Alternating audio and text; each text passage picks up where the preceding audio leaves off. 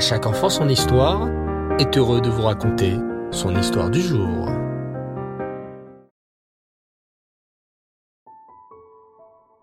Bonsoir les enfants et Reftov, j'espère que vous allez bien et que vous avez passé une très belle journée. Baou Hashem. Ce soir, je suis très heureux de vous raconter l'histoire d'un merveilleux tzaddik qui porte le même nom que le rabbi de Lubavitch. Facile, non? Bravo Ce tzaddik s'appelait Rabbi Menachem Mendel. Rabbi Menachem Mendel de Riminov, car il venait de la ville de Riminov. Très tôt, à l'âge de 11 ans à peine, il rencontra le célèbre Maguide de Mezrich. Et c'est ainsi que Rabbi Menachem Mendel de Riminov découvrit le monde de la chassidoute. Rabbi Menachem Mendel de Riminov avait de nombreux chassidim. Il écrivit beaucoup de livres et réalisa de grands miracles. Mais ce que j'aimerais surtout vous raconter ce soir, c'est l'histoire de sa naissance. Comment les parents de Rabbi Menachem Mendel de Riminov méritèrent d'avoir un fils aussi sadique. Écoutez plutôt cette histoire. Yosef l'aubergiste était un bon juif. Depuis des années, il travaillait comme aubergiste pour le seigneur du village, Jan Petrovski. Jan Petrovski était un seigneur non juif. Tout le village lui appartenait. Avec les années, le seigneur était de plus en plus content de Yosef. Yosef est un bon employé, pensait le seigneur Petrovski. Il travaille bien pour moi comme aubergiste, et il m'a toujours payé son loyer à temps. Un bon juif vraiment je sais qu'on peut lui faire entièrement confiance. Le Seigneur aimait parfois se promener avec Joseph l'aubergiste. Tous deux discutaient alors de choses et d'autres, comme des amis. Mais un jour, lors d'une promenade, le seigneur Petrovski s'arrêta soudainement de marcher et se tourna vers Joseph l'aubergiste. Joseph, tu es mon aubergiste, mais les années passant, tu es devenu presque un ami pour moi. Je sais que je peux entièrement te faire confiance. Alors, le moment est venu pour moi de te révéler un secret. Je vais bientôt déménager et quitter le village. Yosef regarda le seigneur Petrovski ébahi. Et le seigneur poursuivit. Oui, je vois ton air étonné, Yosef, mais c'est ainsi. Ma femme me supplie de déménager pour nous installer dans la lointaine Moldavie, un pays riche en couleurs. Je vais donc quitter le village et j'ai décidé que tu seras le nouveau seigneur du village. Que? Quoi? Bégaya Youssef, qui manqua de tomber à la renverse en entendant cette dernière phrase? Oui, oui, Youssef. J'ai décidé que ce sera toi le nouveau propriétaire du village. Je ne le vendrai qu'à toi, et je suis même à te le vendre à peine 10% de sa valeur. Le village tout entier vaut au moins 4000 roubles.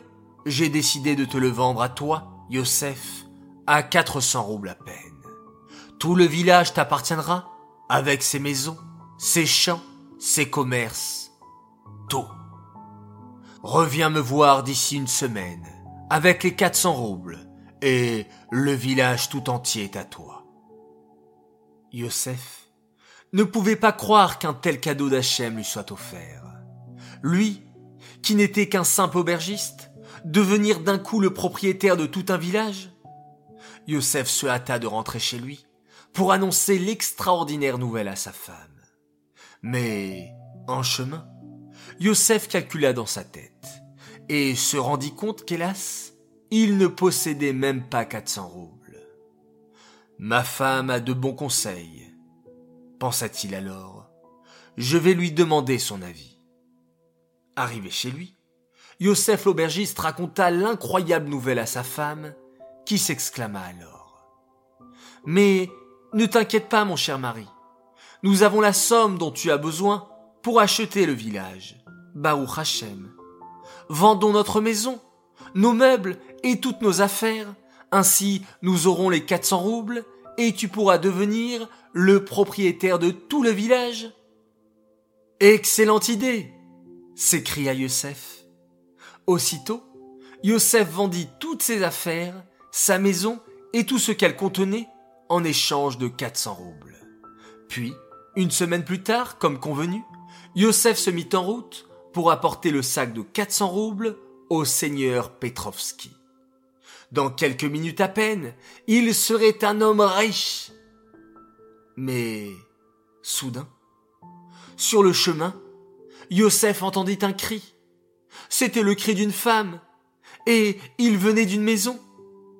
Un juif, lorsqu'il entend quelqu'un qui souffre, ne peut pas continuer son chemin sans rien faire. Yosef s'approcha alors de la maison, et que vit-il?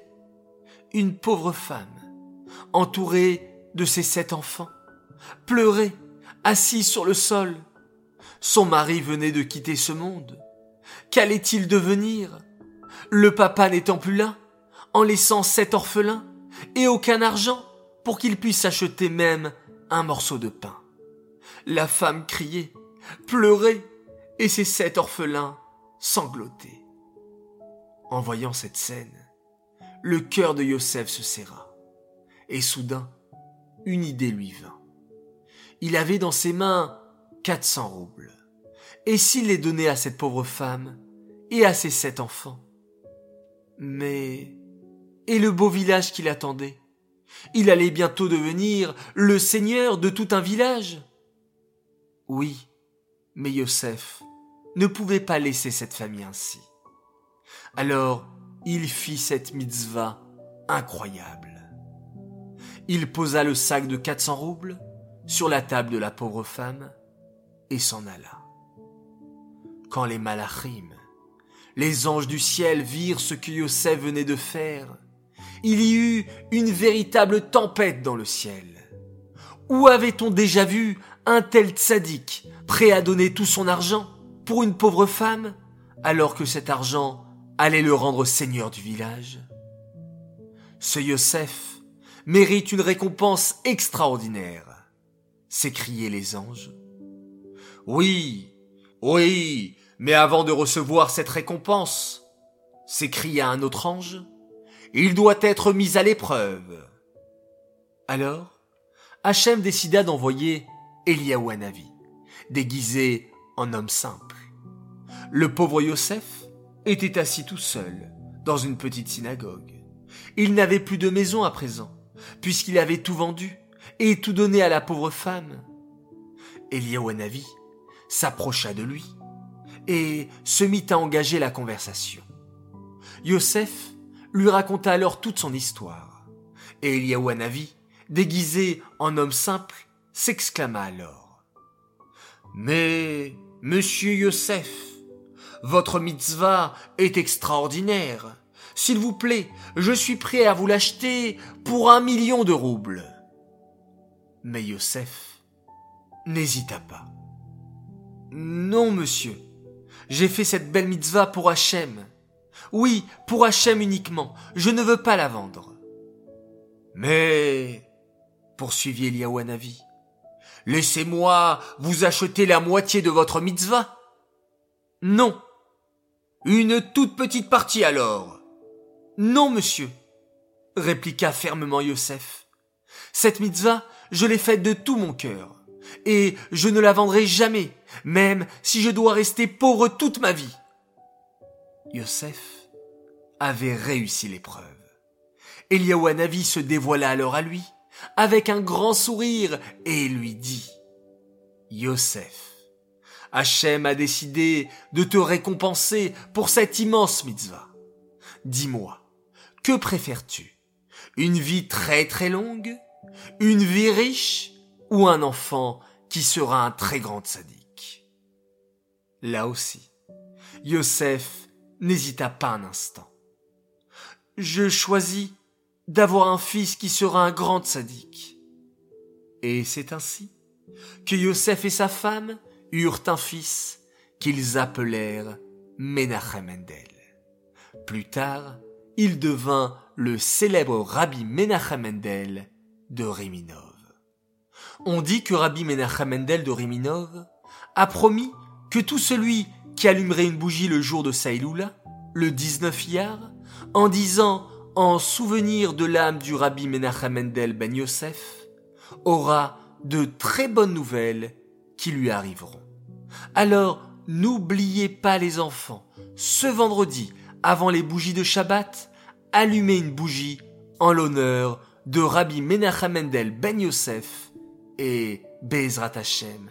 Tous vos souhaits, tous vos brachot seront exaucés. Et vous savez quoi?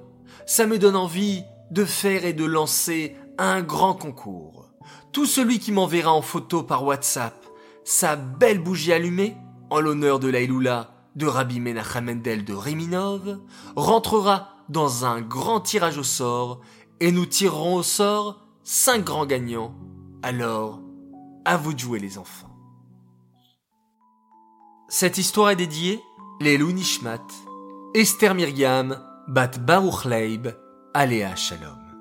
J'aimerais souhaiter ce soir un très très grand Mazal Tov à une belle princesse. Elle s'appelle Ora Bracha Arosh. Elle fête ses 7 ans. Elle est fan de À chaque enfant son histoire et fait beaucoup de progrès à l'école.